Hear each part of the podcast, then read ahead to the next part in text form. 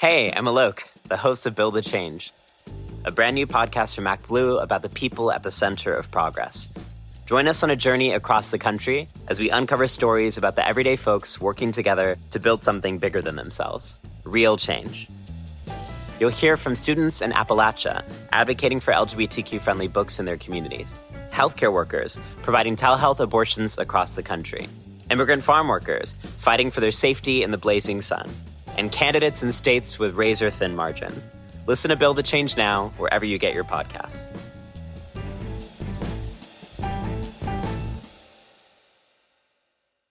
Ready to pop the question? The jewelers at BlueNile.com have got sparkle down to a science with beautiful lab grown diamonds worthy of your most brilliant moments. Their lab grown diamonds are independently graded and guaranteed identical to natural diamonds, and they're ready to ship to your door. Go to Bluenile.com and use promo code LISTEN to get $50 off your purchase of $500 or more. That's code LISTEN at Bluenile.com for $50 off. Bluenile.com code LISTEN.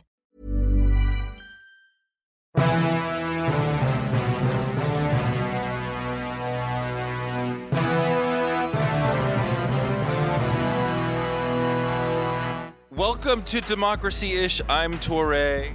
And I'm Danielle Moodie. And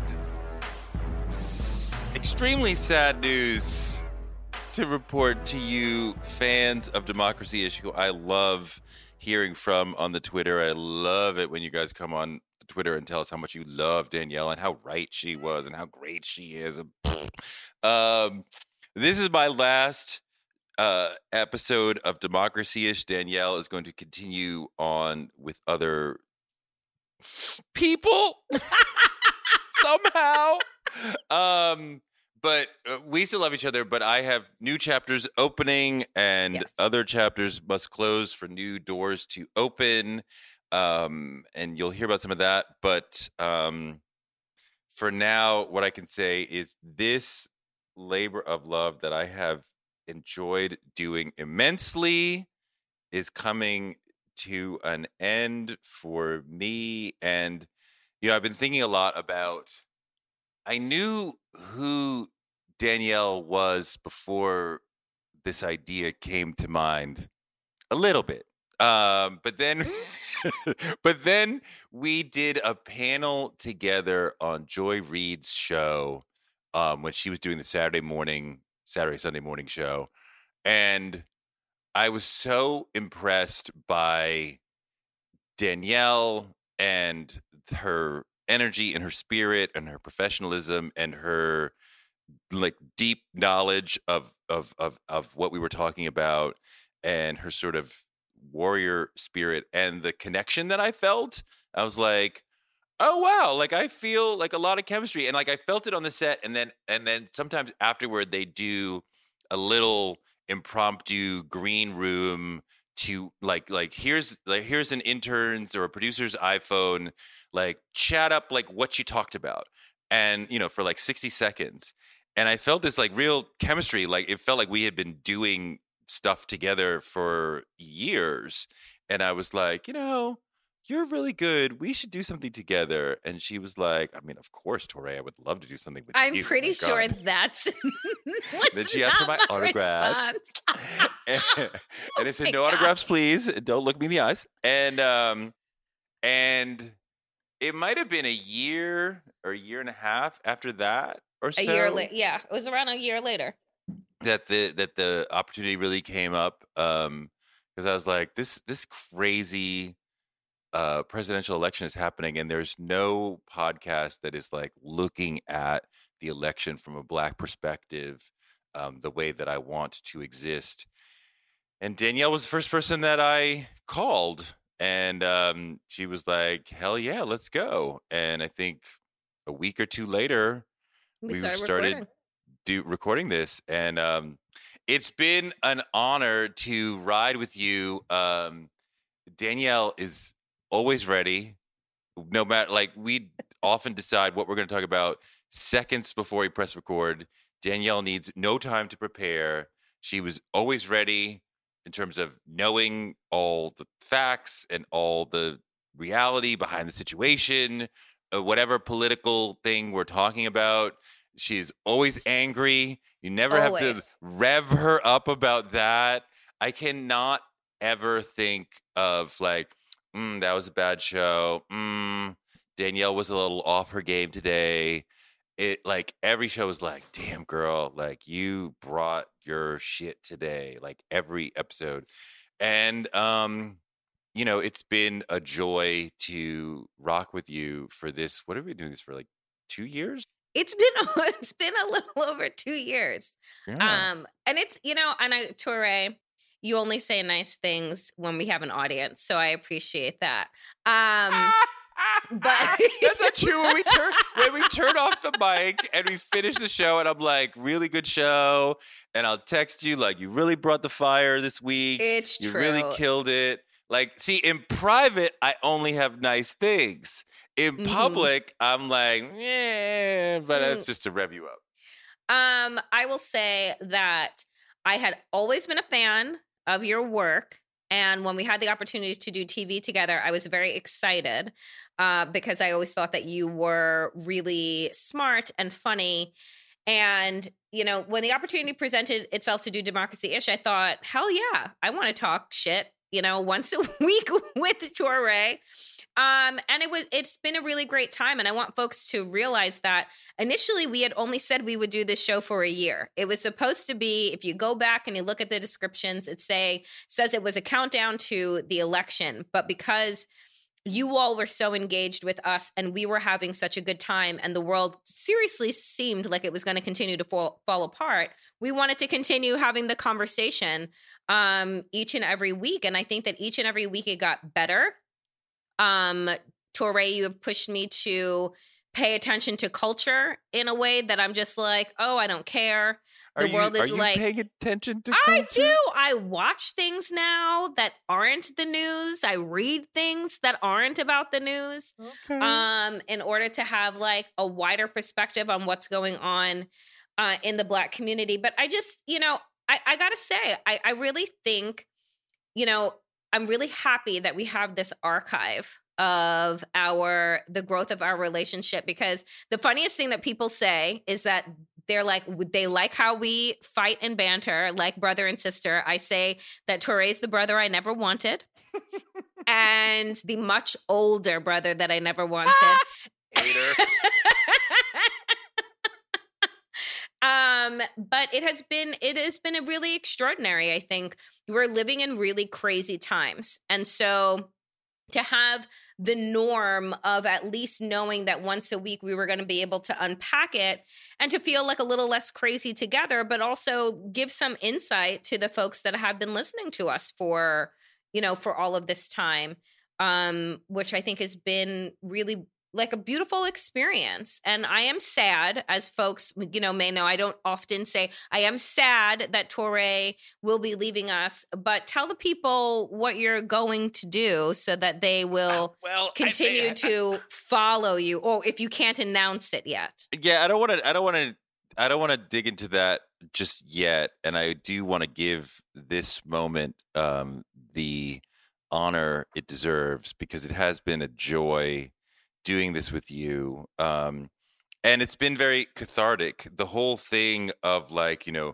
if we still have a country emerged organically you just said that in the moment and like we just kept saying it and thinking about it because it did for a while for a while it was like we cannot really be certain that we're going to have a democracy in six days from now and like i don't know we are we feel like the train that is american democracy is teetering on the edge of the mountain and the least little wind could blow it down the hill and uh, you know it was it was it, it, we would sort of be screaming not at each other but at america and what's going on in america and Yeah. like pulling our hair out about like "Oh, this country is going in the wrong direction and it, it was somewhat cathartic and somewhat bluesy and somewhat maddening um but it was always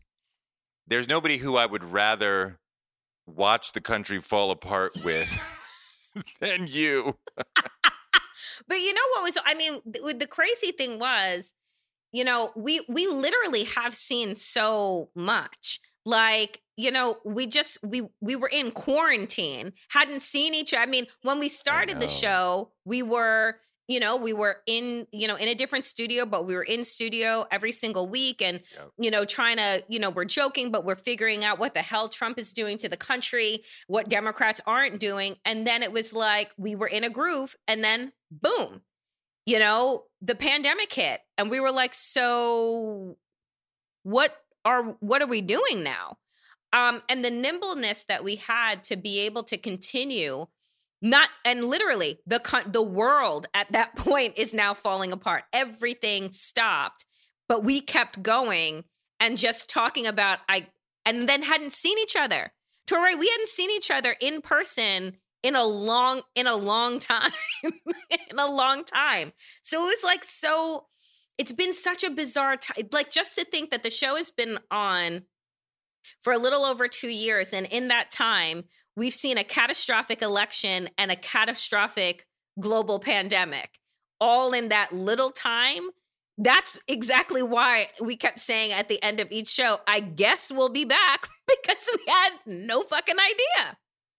Yeah, it's been an extraordinary time to do a show where you're looking at the world of politics and I mean, you know, when I was at MSNBC, we were covering the second Obama administration, and it seemed apocalyptic at moments. We had ISIS, we had school mm-hmm. shootings, mm-hmm. we yep. had the rise of the we had the explosion of the the events that led to Black Lives Matter. I mean Black Lives Matter itself, but all those Trayvon, Eric Garner, Michael Brown, like all those, and it seemed apocalyptic the two years that we've been doing this show seems far more insane and apocalyptic than uh than the two years that uh, uh, you know but it's you uh you've been amazing an amazing partner. I think a lot of folks don't realize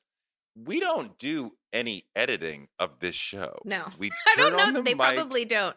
and we roar and we just go and we finish and we never like cut things out and like you know it takes quite it, it's it's live to tape and it takes an extraordinary partner to be able to pull off live to tape and um you you know like like i said you've been a great partner in terms of the the rapport the the back and forth the yin and yang the you know the sort of like you know the the the the, back and forth um you know it's it's it's not something that you can achieve with just anybody um and it's been it's been exciting to be in that groove with you yeah i would say that you know i've done other podcasts in the past um with different people and yeah i don't think that chemistry is something that you can't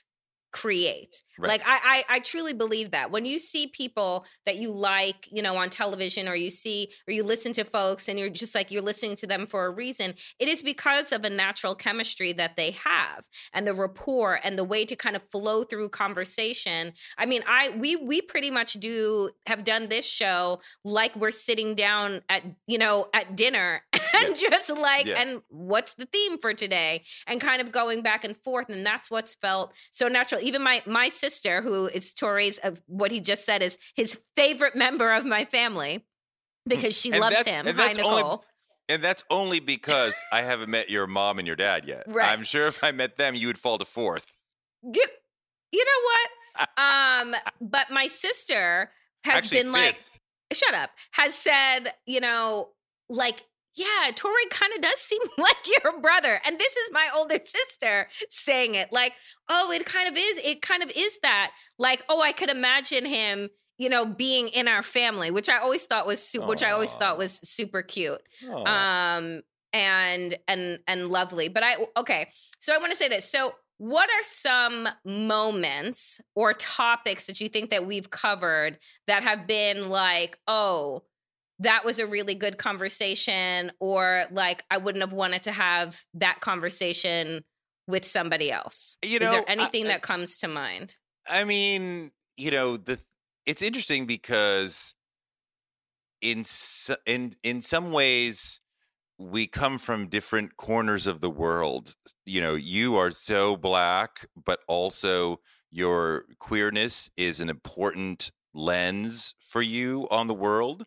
Um you know, and that's something that I that's a corner of the world that I had to learn about. I mean, like and I can remember very um very distinctly like learning when I was in high school like oh certain teachers that I like are gay they were when I was in college when I was in high school there was an anonymous letter written by a teacher to the school paper basically saying there are gay people here we are your friends you know we Oh, are okay. in your family in this school and you should respect us because it was not uncommon to throw around the F word just messing Mhm. around with each other and not realizing somebody might walk by who's who's gay and you know and at that point LGBT was not used Right. at all Right. It was just Um, gay. hmm and and and and that may offend or traumatize or trigger that person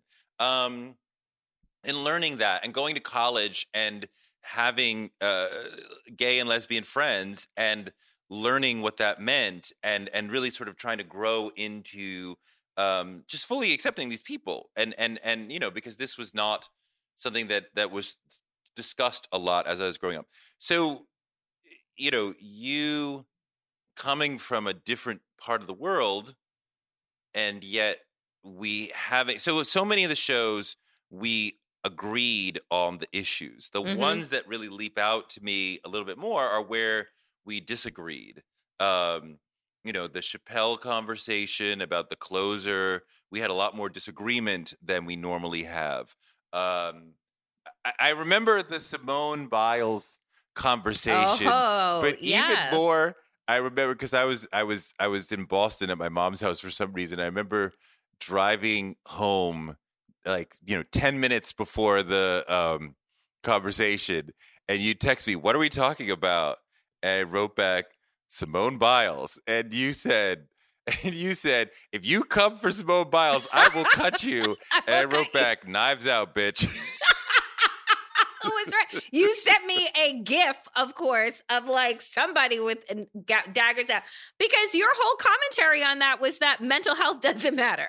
It's That is essentially not- that was that is not my point. essentially what I That took from it. That was that. That is a that is a gross and disgusting reduction of the point that I was making. But what I remember was having this really uh, interesting and I think valuable uh, joust with you and this interplay Mhm. with you. This show is From the New Yorker staff writer Vinson Cunningham, a keenly observed novel of a young black man searching for his place in the world amidst a moment of historic change. Great Expectations is about David's 18 months working for the senator's presidential campaign. Along the way, David meets a myriad of people who raise a set of questions questions of history, art, race, religion, and fatherhood that force David to look at his own life anew and come to terms with his identity as a young black man and father in America. Inspired by the author's experiences working on Obama's 2008 presidential campaign, Cunningham uses a political campaign as his narrative backbone. Great Expectations will be one of the talked about novels of the year, Colum McCann. Great Expectations is available wherever books are sold. Hey, I'm Alok, the host of Build the Change, a brand new podcast from MacBlue about the people at the center of progress. Join us on a journey across the country as we uncover stories about the everyday folks working together to build something bigger than themselves real change. You'll hear from students in Appalachia advocating for LGBTQ friendly books in their communities, healthcare workers providing telehealth abortions across the country, immigrant farm workers fighting for their safety in the blazing sun, and candidates in states with razor thin margins. Listen to Build the Change Now wherever you get your podcasts.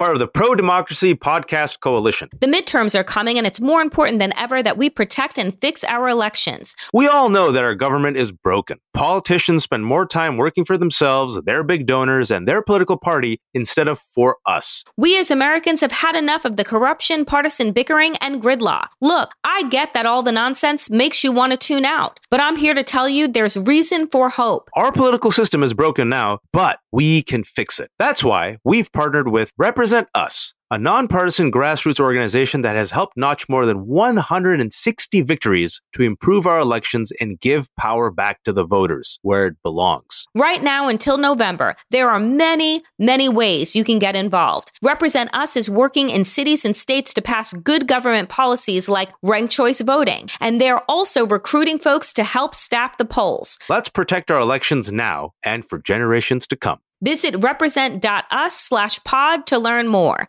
That's represent.us slash pod. A lot of times, you know, in these sort of shows, people just agree with each other. And I tried to find areas where you might disagree. And like, there's really not a lot. Our politics overlap a lot. But where we could find those areas where we disagree, it was very, um, it was very powerful to sort of like fight and go back and i but i like i felt like we fought without it being fight e without it being disrespectful without it being annoying without it being obnoxious without me feeling like uh like you know i'm bloodied. It was you know it was it was a trading of ideas um you know i mean you know the the the only hard part of the show was like going on twitter and all the fucking fans are like, Danielle's so great.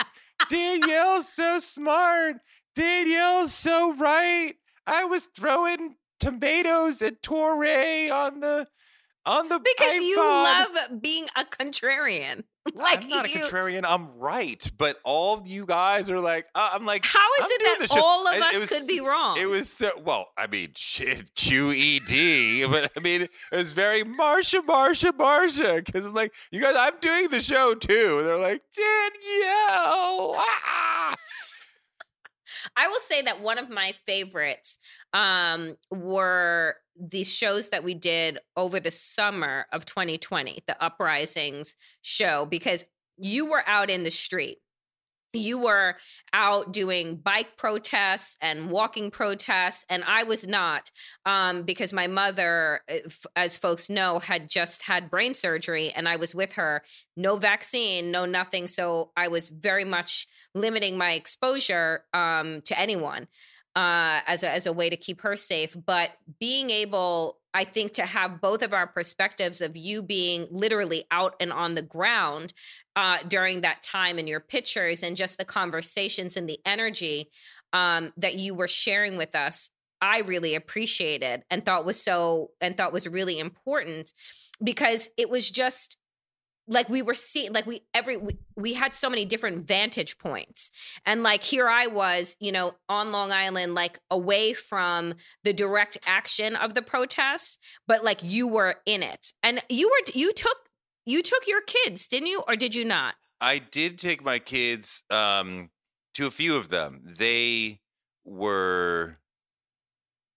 I, I I think they it just you know just with their age they were they were they had a limited appetite for them so they went to a couple of things um, there were a couple of marches that were designed to uh, en- embrace children um, you know but i mean like I, I was i mean for a while i was I, that was the only thing that i would leave the house for but i was leaving the house all the time.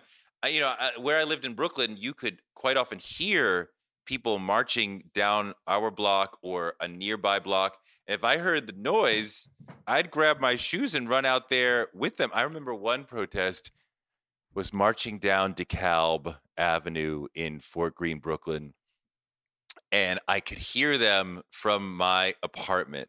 And I grabbed my shoes and I ran out to join them, and they were marching down the sidewalk.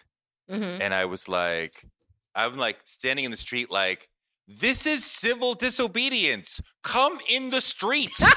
They're marching on the side. We don't like, march what's the on the sidewalk. We march in the street. We are trying to slow down capitalism. We are trying to inconvenience people. That is the point. If you're marching on the sidewalk, you're not doing anything. You have to march in the street so that the entire world must sort of slow down and see what you are doing. We are trying to stop people from doing their normal things. What we are talking about is so important that you must stop. I know you're going to work, you're going to pick up your children, you're going blah, blah, blah. You must slow down and think about what it is that we're doing. That is incredibly important. Um, so uh, that that and, that- and you know, and, and when I'm when I yelled at the folks to come in the street, they did they did come in to their credit, they did come in the street. I think they were just like, Yeah, march on the sidewalk. This is nice. It's not supposed to be polite. We're not supposed to fucking march on this fucking sidewalk. My other favorite uh favorite time, not because, you know, oh, it's like enjoyable to talk about the Karens, but um the Central Park, the bird the uh, the the bird watching. Um and Amy Cooper Amy and Christian yeah, Amy Cooper and Christian Cooper. Um the man that she was calling the cops on. I thought that that conversation was really wild because again, you know i'm a black you know a, a a black queer woman but like as a black man i was just like god damn like you can't even do the most mundane of activity. Bird watching would be the most mundane like non-aggressive non-threatening thing to do and here's this here was this woman and here was that conversation and i was just like taken aback because i realized i'm just like you can't really go anywhere and I think that your experience, particularly, you know, as a black man, but as, you know, a father as well, I've always taken into great consideration and esteem because it's a it's a perspective I don't have. And while I can feel unsafe for a variety of different reasons, being in that conversation with you was also really eye-opening. Yeah, no, it's been it's been eye opening to me at times to see the world through your lens, and you are unapologetic at injecting, you know, as a queer person, uh, the the world looks like this. As a queer person, the world functions like this, and you know, I think sometimes when we come from the less dominant or or, or the oppressed community, we can ad- adopt a a worldview that is centric to them. I think one of the key no, one of the key notions of maturity in Black people is not having a white centric uh, perspective, Mm-hmm. and, and and some you know, but centering yourself. Mm-hmm. Um, you know, you can be you know like Du Bois have double consciousness and understand what white centrism looks like. You know, and that may save your life or help you survive or help you thrive. But to see the world from a black centric way and for a queer person to see the world from a queer centric way is really important and you know one of the things that emerged for me from the black lives matter protests of 2020 uh, was was to become even more unapologetic about saying what I really wanted to say. I feel like I encountered people and reached a sense of feeling of like, no, say whatever you want to say. Don't worry about if it makes white people uncomfortable. And I think I was already there, but at, through 2020, it pushed me even further to Yeah. like, I really don't care if this makes you uncomfortable this is what I feel, and that's what, and I'm not going to sit on my hands and not say that thing. And you have always been comfortable to to see things from a queer centric way, to inject your uh, queer perspective, and you know, forcing me and others to take your perspective into account and to take it seriously and to make it an important way of of seeing the world and for straight people, for cis people, that's not always natural. Um, Yeah. you know, and but it's important. And and you've been, you know, pushing us to do that, not just on this show, but also on Woke AF. You've been doing that for Did I did I say something wrong? Did I say Oh, something wrong? did I say something wrong? did I- did I- Whatever. Oh, did I say something wrong? No, uh, you know what? It- I, I, I, I, I joke because I think the Josh and Brittany episode so was one of my good. favorites, and, and Whack AF. You said Whack. I did. I did say and it. it just came out just just naturally, and I was like, "Wow, that was amazing! You just pooped on yourself." It's such a funny way, but I love Josh and Brittany. I wanted to bring them back, and the opportunity the opportunity never came because the the real world was so juicy. It was not like, well, let's do a bizarro world. Like it's like, no, we have to talk about this. We have to talk about like you know every week it was something that we were burning to talk about. Um, but I, I love Josh and Brittany. That was so great. That was so- I don't even know why we decided to do that, but it 'Cause was, it was like there was it was like how that was- long how long can we keep it going? And it was an entire Hey, I'm Alok, the host of Build the Change, a brand new podcast from ActBlue about the people at the center of progress. Join us on a journey across the country as we uncover stories about the everyday folks working together to build something bigger than themselves real change. You'll hear from students in Appalachia advocating for LGBTQ friendly books in their communities, healthcare workers providing telehealth abortions across the country, immigrant farm workers fighting for their safety in the blazing sun, and candidates in states with razor thin margins. Listen to Build the Change now, wherever you get your podcasts.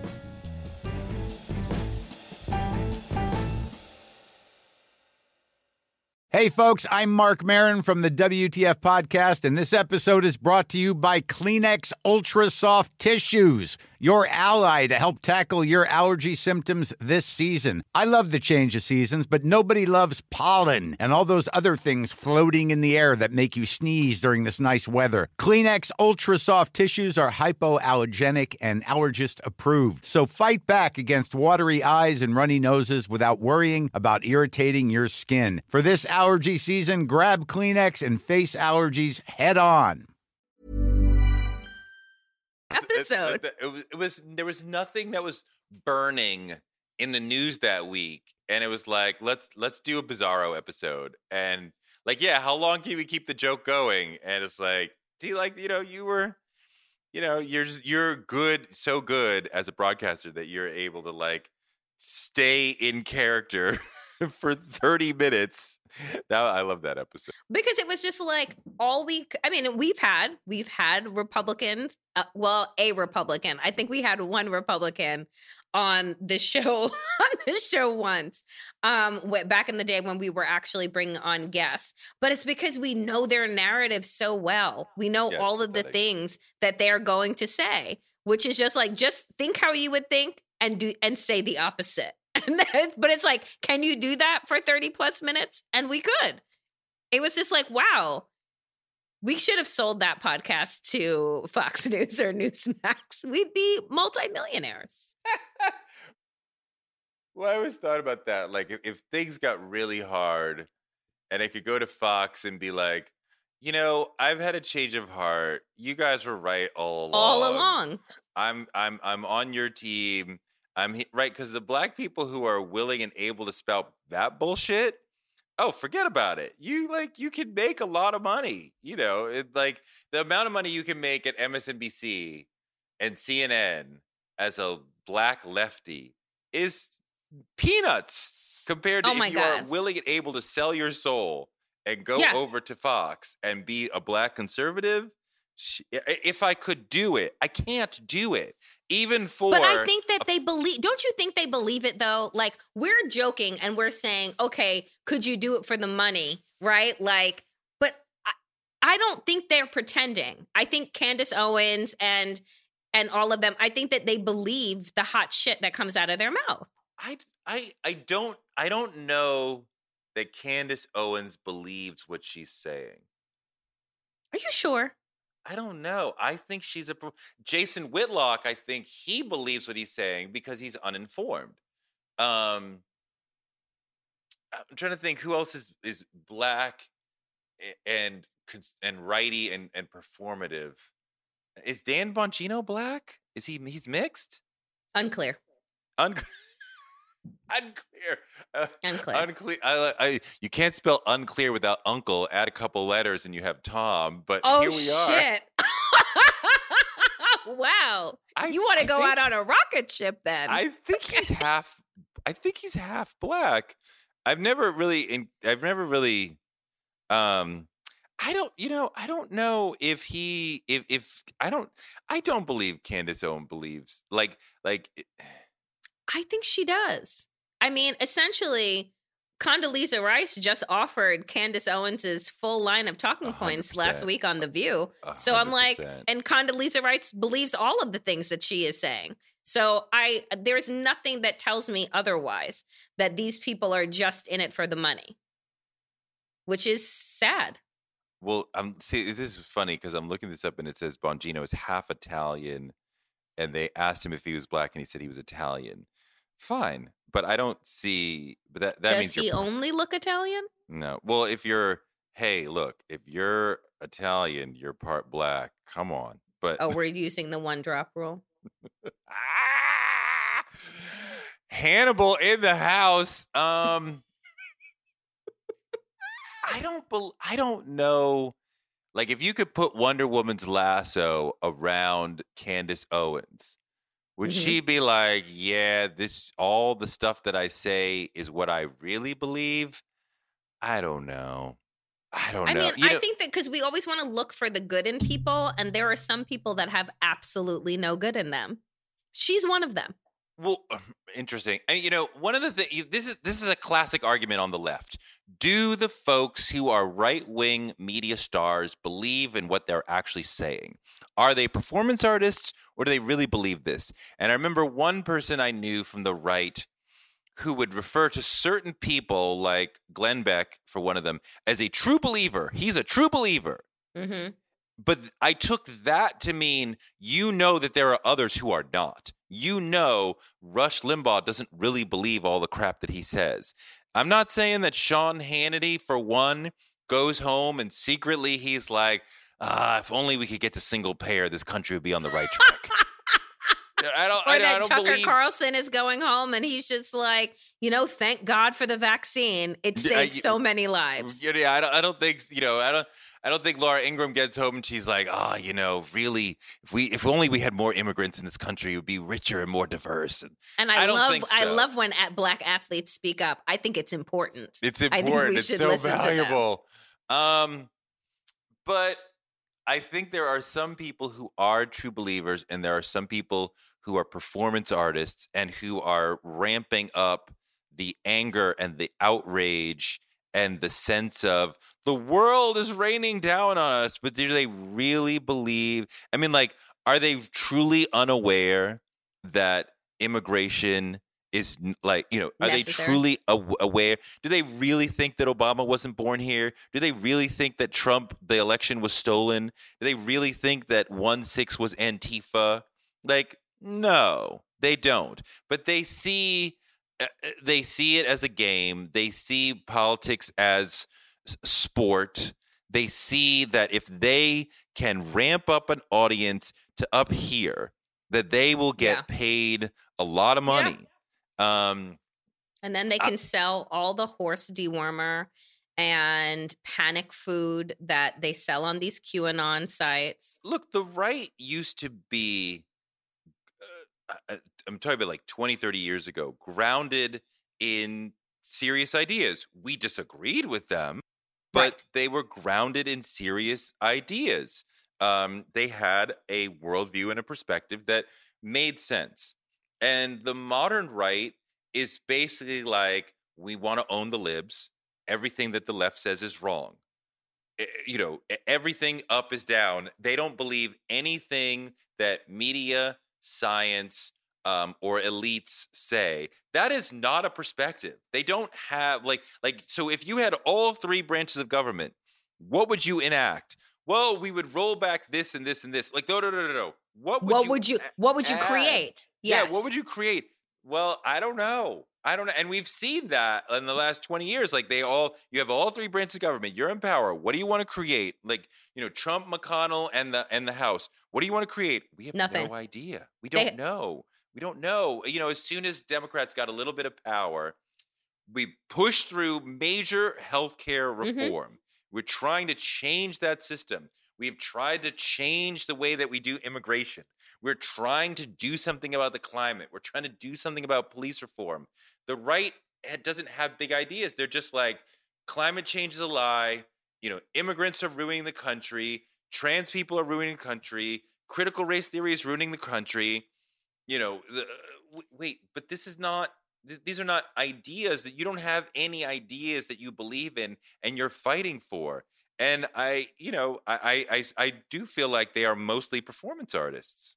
You know, I, I think that that is true. It's really funny, also sad, because one of the big things that happened during Parkland, right, the Parkland shooting, was that the right was referring to these young kids as crisis actors, as if that's actually a fucking genre of acting, by the way. It's not.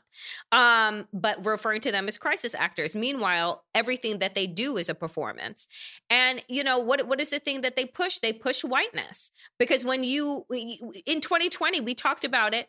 What was the RNC platform? They didn't have one. They didn't feel the need to create one. They said, rock with what we did in 2016 right like as if the world hadn't changed at all and i think that the the bad thing here is that we talk about this we know this but democrats don't offer that like to say by the way the last time that they had all branches of power what did how did your life get better what did they offer did they change public education did they offer their idea of obamacare after 66 votes to try and repeal it as well as many supreme court uh no we've never even seen a draft of anything that they were going to offer in response. But that's the thing is that it it's so easy to be them because all you have to do is say no. You don't have to create anything. You have to say no and work as a blockade. and that's it. Like, it seems like they are rooted in we still have to get you back for Roe v. Wade.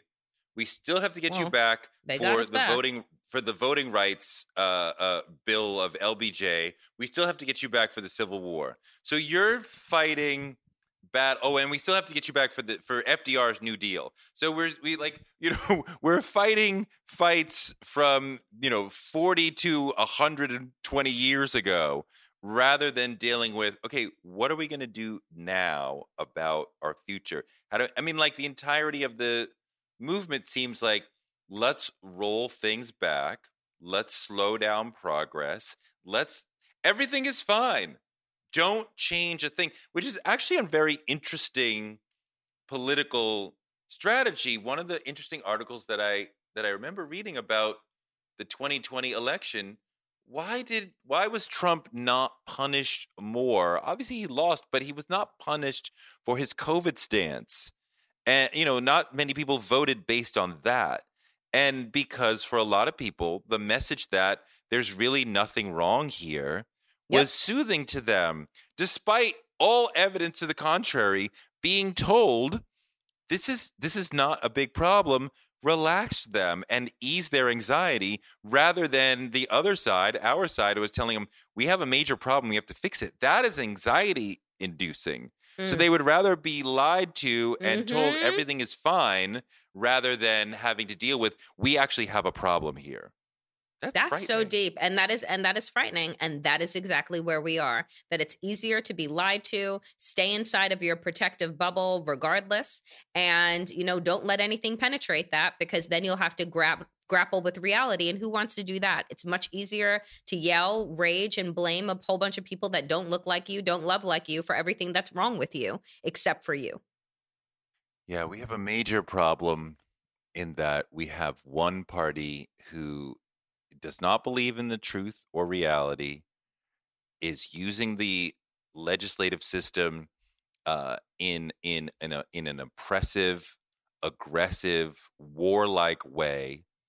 I mean, God forbid one of the Supreme Court justices should die.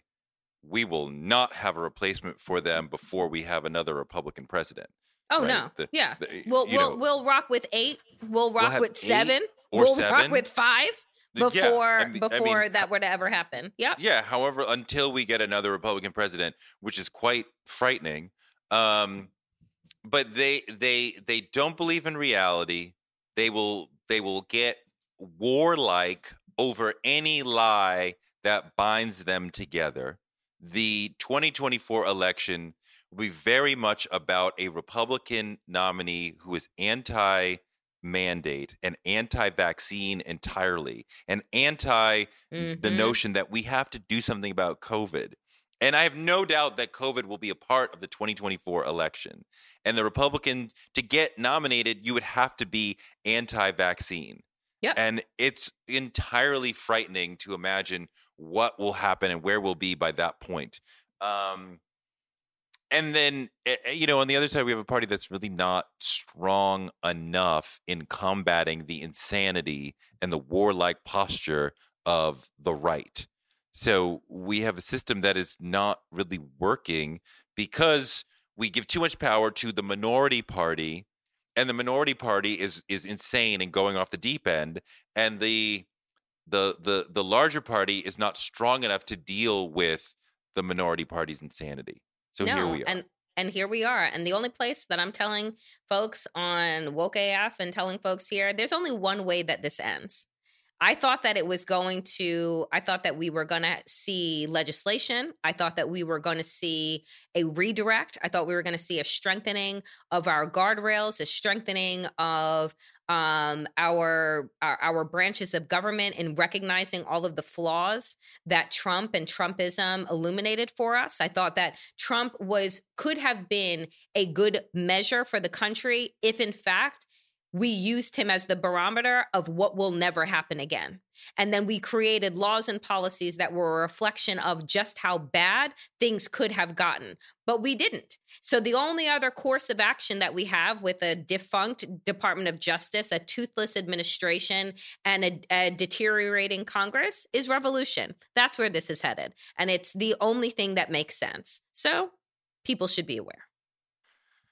Thank you one last time for listening to Democracyish. It has been a joy and a pleasure to do this with you. I feel, I do feel brotherly toward you. So our friendship will continue past this day, um, even without this show to bond us. Um, I love you, and I appreciate I you. doing these doing this show with you for these years and um i know you will continue to have great success going forward because you are an extraordinary broadcaster and a very important voice Thank you, Touré. You will be missed. I will miss our banter um, on air. Um, love you. Appreciate Thank you, Thank And will we have a country left? God only knows. god only knows god only knows